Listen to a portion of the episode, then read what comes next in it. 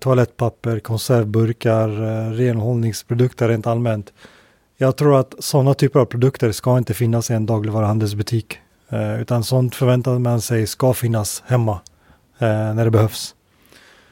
Och det är där det här med maskininlärning och prediktiva modeller kommer in. Att vi ska kunna förstå kundbeteendet och kunna förutse när du behöver nytt toalettpapper eller när du behöver mer tandkräm.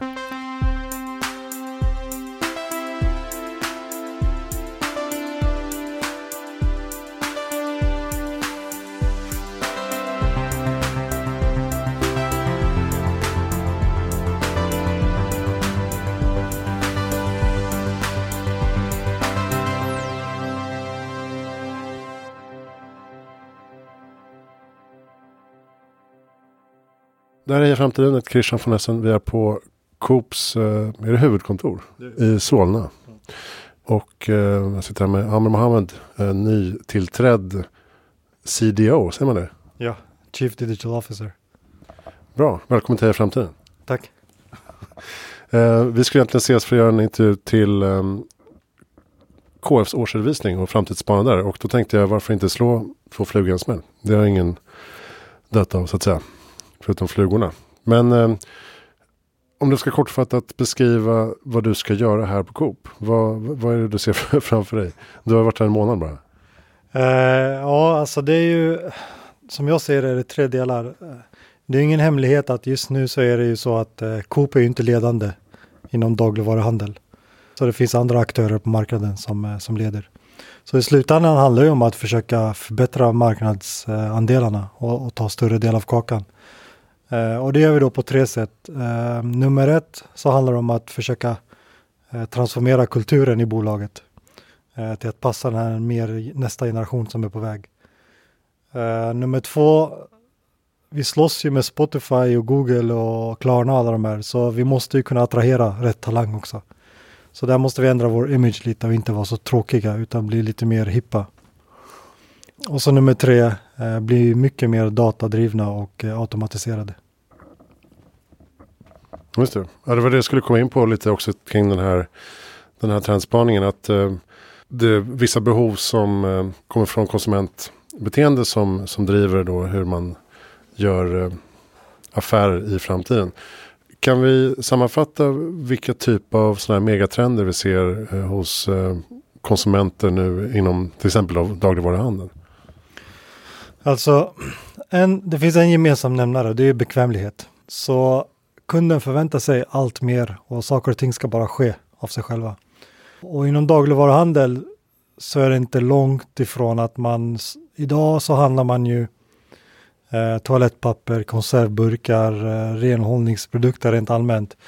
Jag tror att sådana typer av produkter ska inte finnas i en dagligvaruhandelsbutik. Utan sånt förväntar man sig ska finnas hemma när det behövs. Och det är där det här med maskininlärning och prediktiva modeller kommer in. Att vi ska kunna förstå kundbeteendet och kunna förutse när du behöver nytt toalettpapper eller när du behöver mer tandkräm. Så fokus kommer gå bort från de här, vad ska man säga, vardagliga produkterna till att butiken ska vara ett komplement till digitala handeln i form av att erbjuda mer en upplevelse. Men kanske mer som typ saluhall, ett showroom för vad du kan göra med de här produkterna. Det finns ingen anledning för mig att se toalettpapper i en butik om jag kan se det i mobilen. Utan då ska butiken mer fokusera på vad kan du göra med tomater, vad kan du göra med morötter, vad kan du göra med köttfärs. För alla har ju det här samma problem. Man hämtar barnet på dagis och så ställer man sig där i butiken och så tänker man, vad fan ska man äta ikväll då?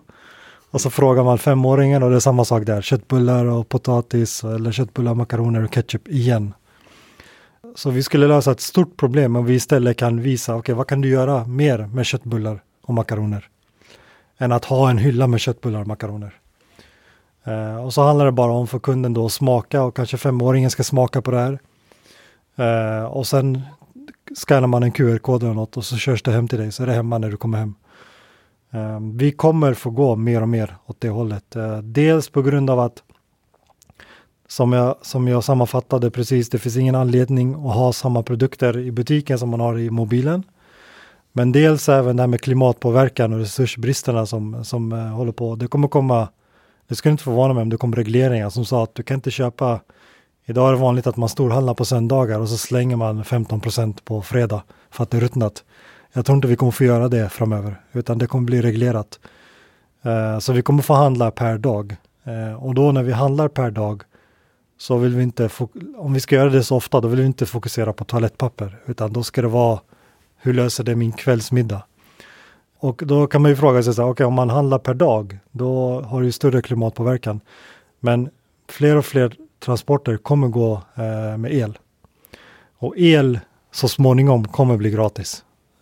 I och med att vi är allt bättre på att utvinna energi från solen. Mm. Så de kombinerat kommer göra att vi kommer få handla varje dag.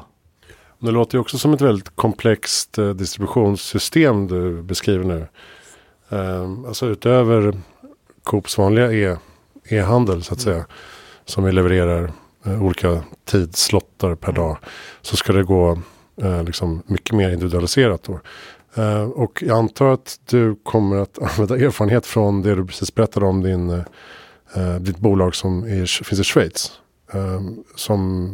Och du kan beskriva själv, men det handlar om distribution av gratistidningar. Mm. Ett av mina första äventyr i livet, det var ett bolag jag startade upp i Schweiz då. Och det vi gjorde där var att gratistidningar på den tiden, de använde samma distributionssystem som betaltidningarna använde.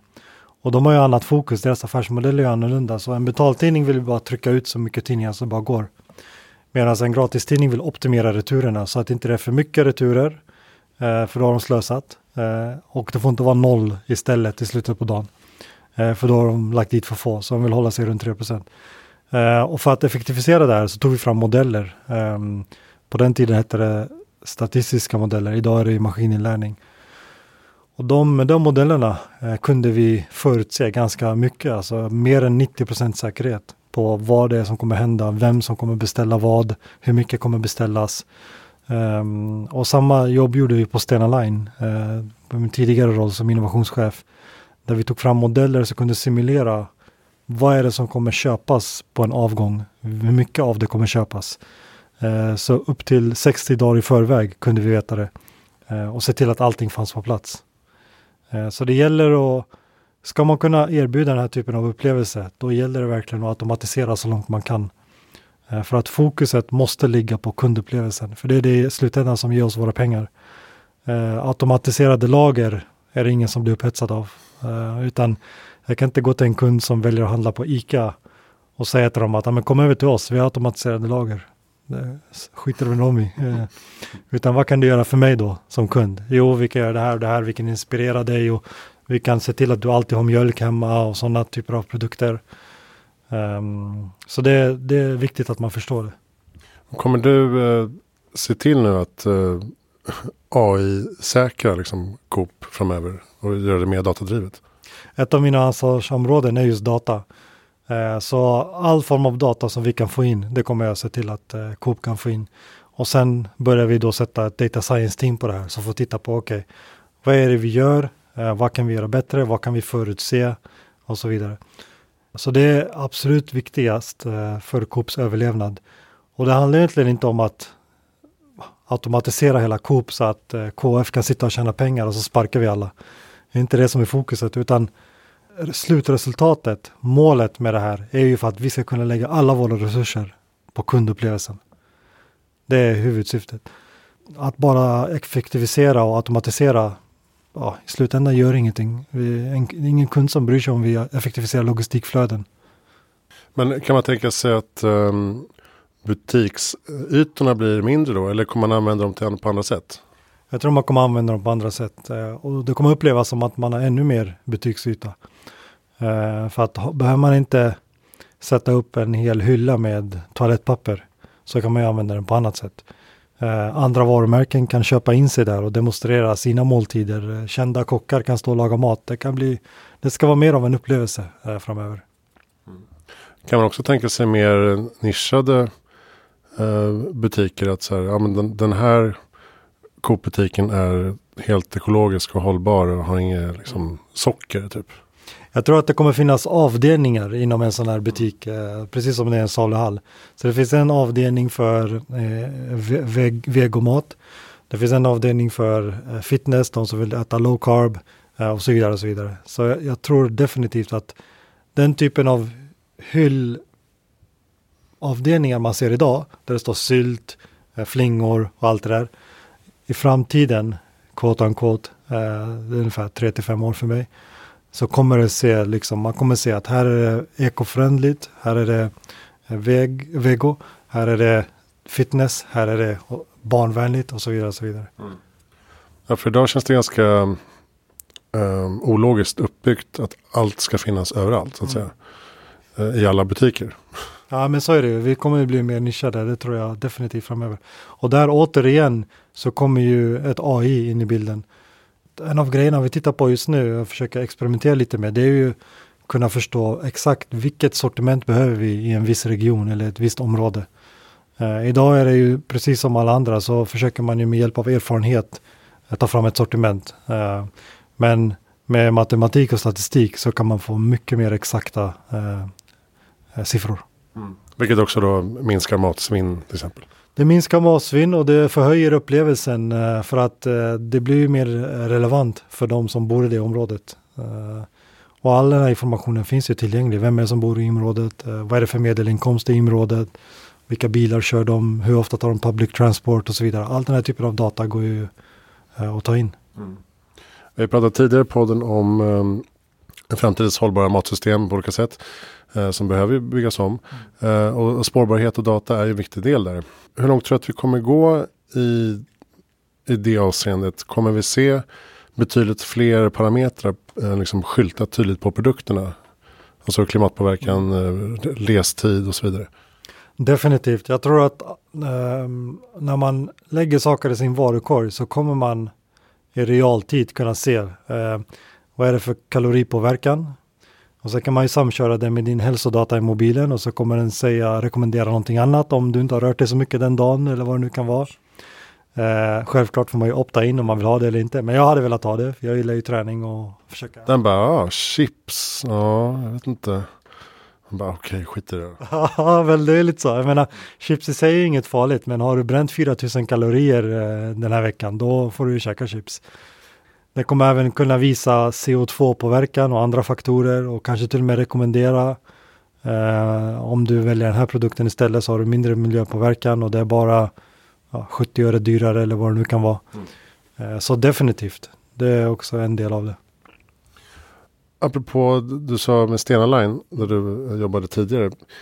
Hur bra är den branschen på data och digitalisering och hållbarhet? Håller på att hända mycket där också? Alltså, rederibranschen när jag började för 4-5 år sedan så var det den mest konservativa branschen man kan jobba i. Och för 5 år sedan när jag började så var det så att Stena Line knappt visste vad maskininlärning var. Idag är de, mig veteligen, det kan vara så att det har ändrats senaste året, men mig veteligen så är de det enda rederiet i världen som har en head of AI i lönelistan, och han är professor i någon form av maskininlärningsgren. Jag har ingen data science, jag vet inte vad det heter.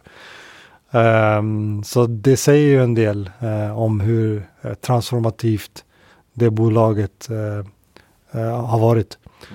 Och de har blivit ledande nu inom industrin när det gäller data och maskininlärning. Och det har gett enorma resultat för dem. Kan det påverka också inte bara liksom, konsumtion och tidtabeller men även utsläpp? Det var ett av de mest framgångsrika projekten faktiskt på Stena Line.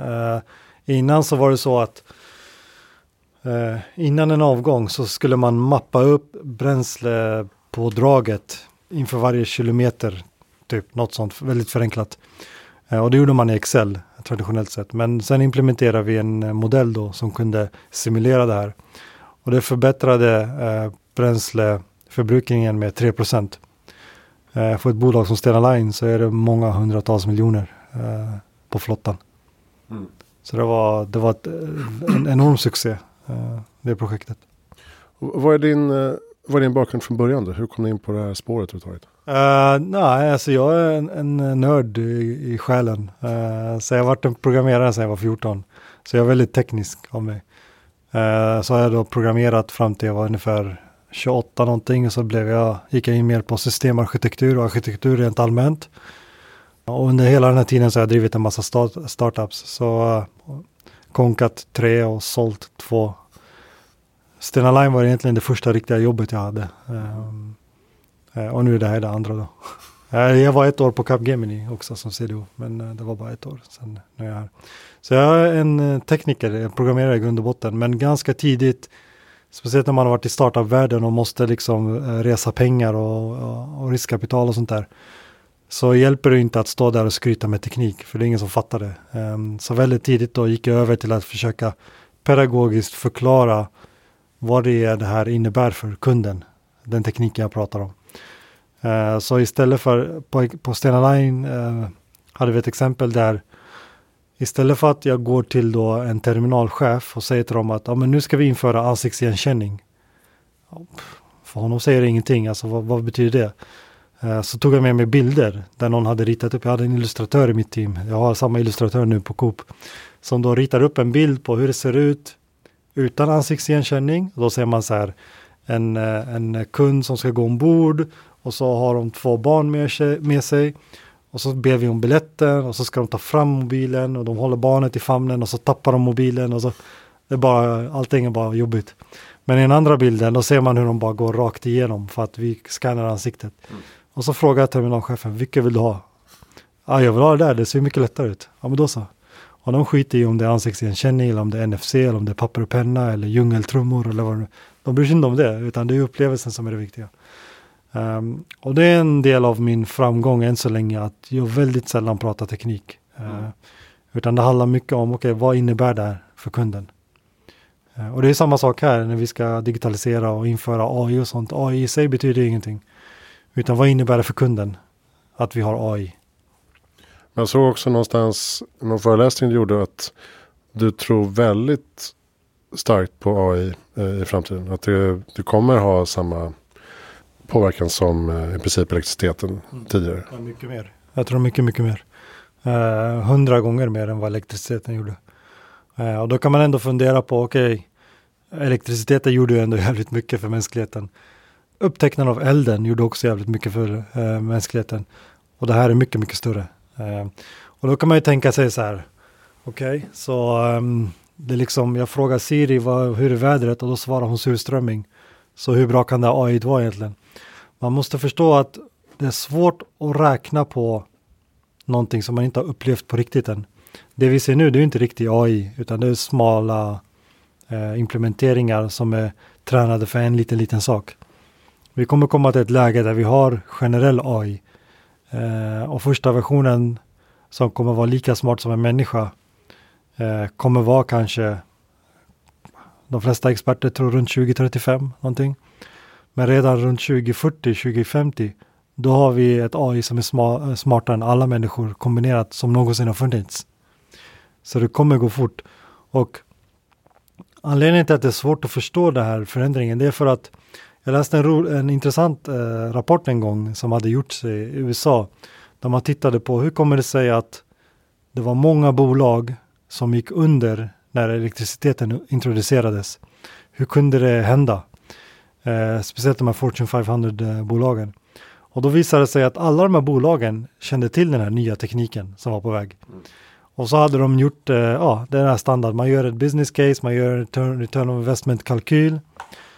Och så kom de fram till att det är ungefär 30% effektivisering om vi hoppar från ånga till elektricitet. Så fanns det de som var wild and crazy som sa att vi hoppar på det här 30%. Medan de andra mer traditionella konservativa och speciellt de mest framgångsrika tyckte att vi kan väl effektivisera det vi har nu och så stänger vi gapet lite. Så är vi med i fighten fortfarande. 10 år senare så hade 80% av alla de bolagen konkat. De hade gått under. Och då ville man veta varför. Och då hade det visat sig att effektiviseringsökningen var 3000%, inte 30. Och då undrar man, hur kunde det ha blivit så fel? Alltså det är ändå framgångsrika, väldigt smarta, duktiga som har byggt upp miljardbolag. Hur kan de ha så fel? Och då visade det sig att de hade ju, när man började använda den här elektriciteten, så var det så att när man bygger en fabrik för ångkraft, Då fick man ju lägga alla maskiner nära källan. För att man kan inte transportera ångkraft. Det försvinner med sträcka. Medan elektricitet så visade det sig att så var inte fallet. Det spelar ingen roll hur lång sträckan är. Det är samma kraft som kommer fram. Så man kunde bygga om fabrikerna då helt plötsligt. Från att ha alla maskiner nära källan till att bygga det som är mest effektivt för supply chainen. Och då gav det den här stora effekten som man inte hade räknat med. Och min poäng är att hur ska man veta det om man aldrig har upplevt den här tekniken? Och så sätter man sig ner ändå och försöker göra ett case på det. Det är därför de flesta bolag idag inte ser vikten av AI. För att man vet inte, man har inte använt det förut. Då kan man inte använda det och mappa det mot traditionella processer som man har. Och metoder och business case och allt vad det är. Utan det krävs en annan typ av mindset. Det krävs att man testar och ser vad som händer.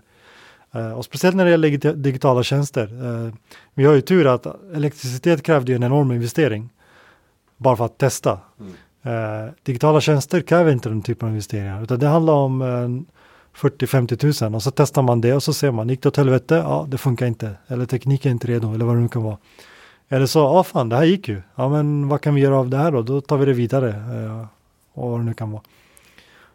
Idag är det mycket, mycket dyrare att diskutera en digital tjänst än att faktiskt testa den och förstå vad den kom fram till. För när man diskuterar den så har man ju en massa välbetalda människor som ska sitta i ett rum i 4 timmar och diskutera någonting. Bara det mötet i sig kostar runt 160 000. Oftast måste man då synka kalendrar och då är vi 9 veckor bort. Och den väntan kostar också 100 000. Så plötsligt är man i 400 000 spänn när man kunde ha testat skiten för 40 000 och se hur det gick. Så man måste ha ett annat typ av mindset. Men det måste ju vara väldigt spännande för dig att komma in här då när du har miljoner kunder med data som har lagrats i flera år, många år. Nej, men det är väldigt spännande. Vi håller på att se över nu datainfrastrukturen för att centralisera den och se till att samma data finns tillgängligt för hela organisationen. Men inte bara i organisationen, det ska även vara tillgängligt utanför. Så vill någon söka fram våra produkter, då ska de kunna göra det via ett API. Innovation, vi kan inte sitta i det här huset och tro att vi ska komma på allting själva. Utan det ska vara så att studenter kan komma åt det, ICA kan komma åt det, Willys kan komma åt det. För att kunna bygga nya lager och nya tjänster? Jag vet inte vad de skulle kunna hitta på. Jag kan ju tänka mig att framöver, och det här är ju känsligt när jag säger det vet jag. Men skitsamma, jag säger det ändå. I framtiden, quote on quote, då ska vi lösa kundens problem. Det är det viktigaste. Sen om mjölken kommer från oss eller från Willys, det har egentligen ingen betydelse. Utan löser vi kundens problem, då blir vi den kunden väljer. Så det är så man måste se på det. Och det är så det kommer bli. Och om inte vi gör det så kommer någon annan göra det. Så det är det jag menar med att all data ska finnas tillgänglig. Då menar jag inte medlemsdata såklart. Det är ju konfidentiellt och det kan inte ens vi se utan det är krypterat och så vidare. Men produktdata, priser, vad det nu kan vara. Det ska finnas tillgängligt.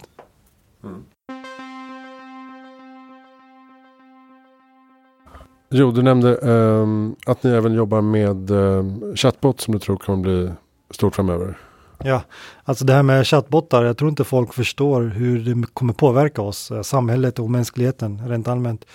Det är ju ingen hemlighet att iPhonen och det här med appar påverkade oss något radikalt. Det förändrade beteenden, något fruktansvärt.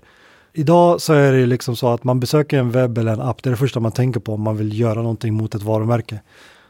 Om 5 år så kommer majoriteten av våra interaktioner komma från en virtuell assistent som alla kommer springa omkring med. Sen om det är mobilen eller om det är jacka eller om det är klocka eller om det är glasögon, vad det nu är om 5 år, det vet jag inte. Men någon form av virtuell assistent, så vill jag beställa en resa då kommer jag inte gå till, precis som idag, jag går inte till SAS.se utan jag går till Expedia eller någon annan aggregationssajt om jag vill ha en resa. Om 5 år, ytterligare 5 år, då kommer jag bara säga till min virtuella assistent att jag behöver vara i Köpenhamn nästa helg. Och då vet den att jag vill ha extra läggutrymme, jag vill ha ett rum, ej rök och med djurvänligt för att ta allt med hunden och så vidare. Så det är min virtuella assistent som har lärt sig om mig. Och samma sak framöver, Jag ska ju, vill jag veta, om jag undrar vad jag ska äta framöver, då ska jag kunna säga till Cooper då, där som vi kallar den chattbotten internt, snodde det från Cobroma. Då ska jag kunna säga till Cooper att fan, jag vet inte vad jag ska käka ikväll. Och då kanske jag ska säga, ja men öppna kylskåpet då, får jag kolla. Och så startar kameran och så scannar man kylskåpet lite. Ja fan, du kan göra det här och det här och det här. Och då föreslår den bara saker som den vet att jag inte är allergisk mot, till exempel. För att det har hänt en gång förut att jag har frågat vad kan man göra med broccoli, och då har den föreslagit något och då har jag sagt, ja men jag är allergisk mot det här. Och då kommer den ihåg det såklart. Eller att om man då bygger de här prediktiva modellerna för att förstå när du behöver mjölk nästa gång, då ska ju chattbotten en onsdag eftermiddag bara säga, ja mjölken du köpte borde vara slut nu, så ska jag lägga på 2 nya i din varukorg. Mm. Eller så står jag vid skafferiet. Mm. Jag kan stå vid skafferiet och säga, fan mjöl är till slut. Alexa, be Cooper lägga till mjöl i varukorgen. Och då ska Alexa-högtalaren då kommunicera med vår chatbot och så lägga till mjöl och så vidare. De blir kompisar. Ja, exakt. Alltså det är ju det är den världen vi är på väg mot. Mycket text och mycket voice. Så då gäller det att bygga en chattplattform som är kanalagnostisk och inte bryr sig egentligen om varifrån kommandot kommer. Så det är den världen vi är på väg mot, definitivt. När kan vi se Cooper i mobilen då? Ett test kommer komma ut definitivt innan sommaren. 2020? Ja, definitivt. Jag hoppas lite tidigare.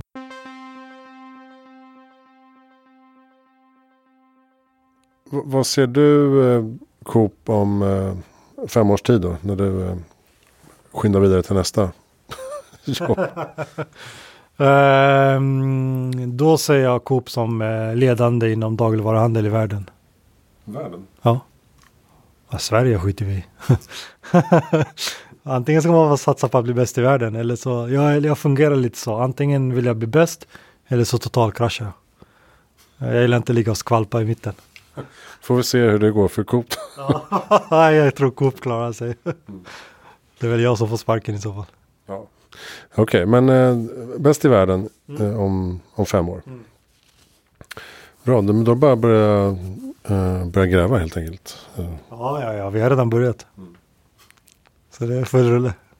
Bra, tack snälla Amr Mohamed för att jag fick komma till ett fint retrokonferensrum på Coop i Solna. Tack själv, kul att få vara här. Kolla in herframtiden.se för fler avsnitt i sociala medier och lyssna nästa gång. Då pratar vi om något annat. Jag heter Christian von Essen. Tack för att du lyssnar.